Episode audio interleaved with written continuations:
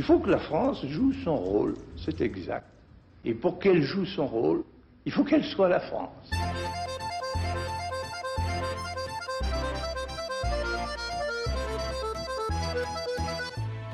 Richard Verly, bonjour. Nous avons le plaisir d'accueillir pour un nouvel épisode de notre podcast du temps Véronique Hélénon, universitaire franco-américaine, historienne.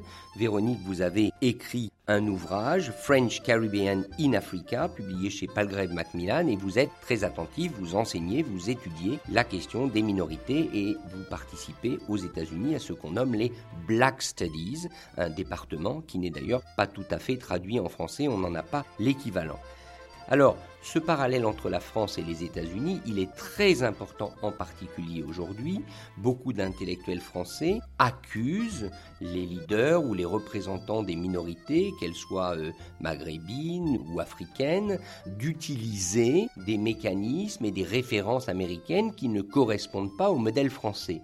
Vous êtes française, vous avez choisi de partir aux États-Unis, donc ma première question, est-ce que vous avez choisi de partir aux États-Unis parce que ce modèle français ne vous convenait pas et que vous avez le sentiment qu'il ne vous permettrait pas peut-être d'exister aussi bien que vous le faites aujourd'hui de l'autre côté de l'Atlantique? Initialement, je n'ai pas choisi du tout d'aller aux États-Unis.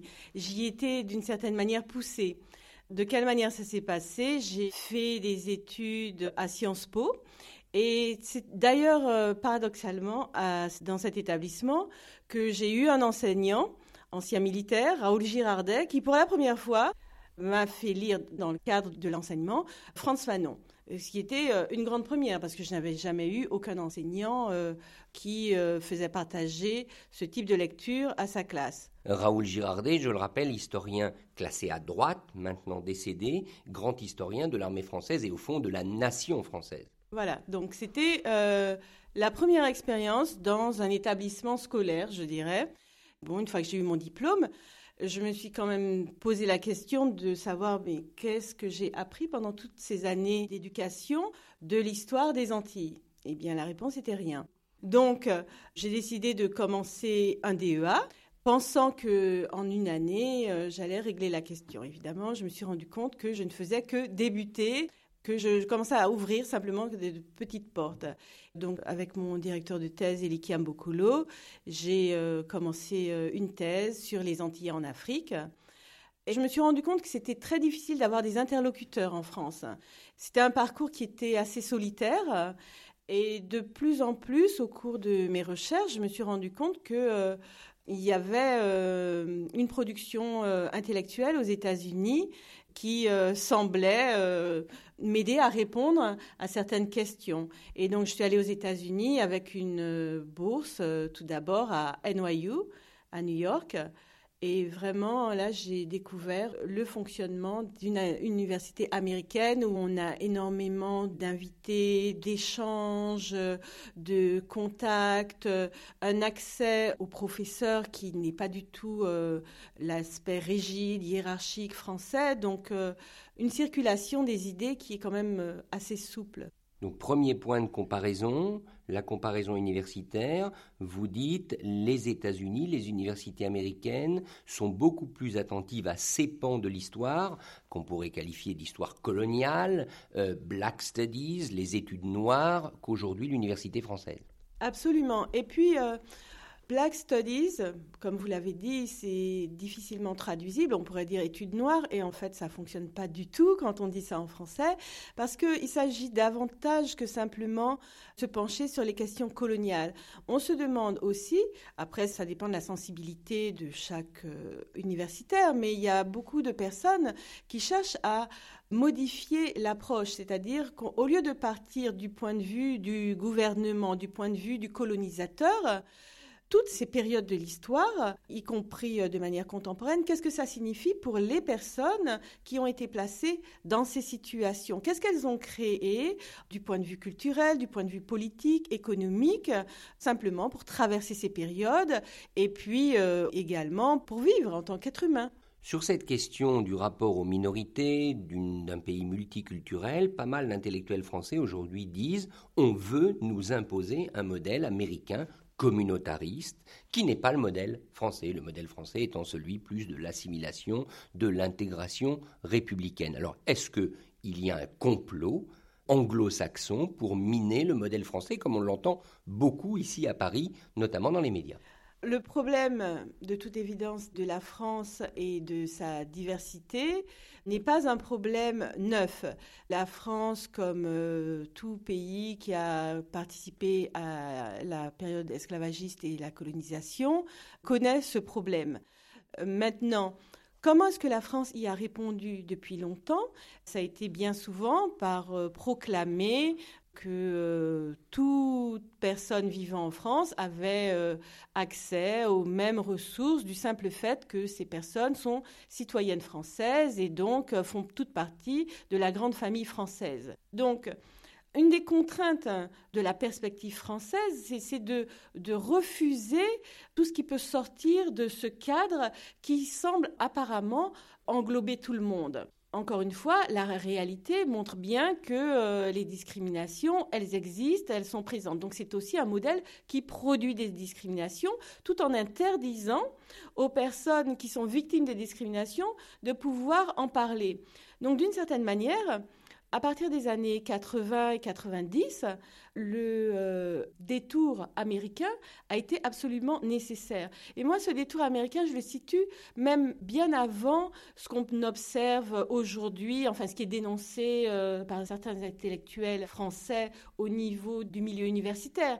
Pour moi, le rap a été un outil euh, extrêmement important pour un certain nombre de personnes qui vivent des situations de discrimination pour pouvoir simplement faire entendre leur présence en France.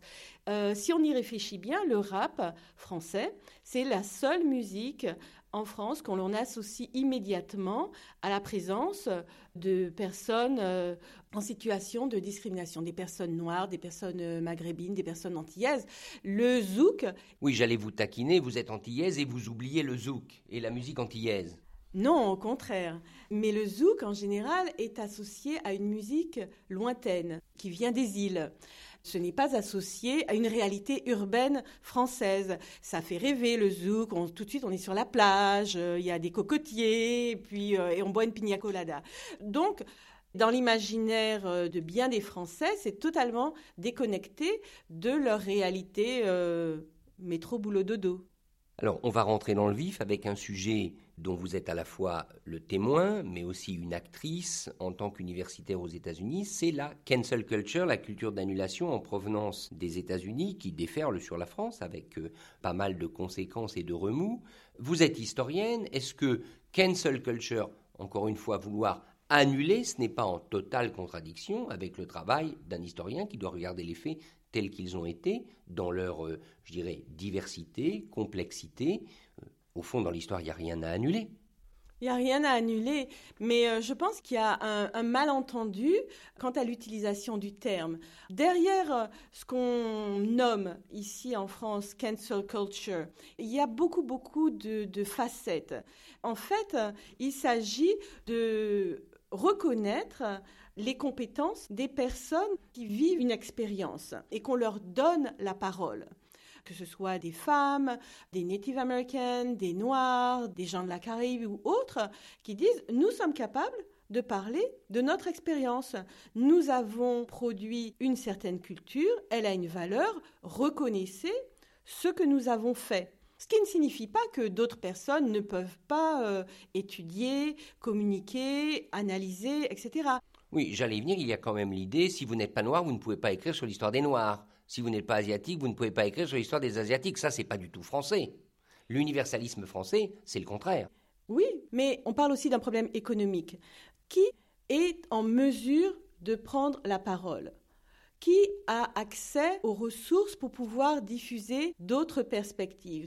Si on est toujours en train de s'auto-reproduire dans un petit groupe, euh, dans les médias ou dans le domaine universitaire, en ayant euh, une vision euh, ouverte, il n'empêche que on est toujours dans un entre-soi pour pouvoir euh, garder un certain nombre de postes.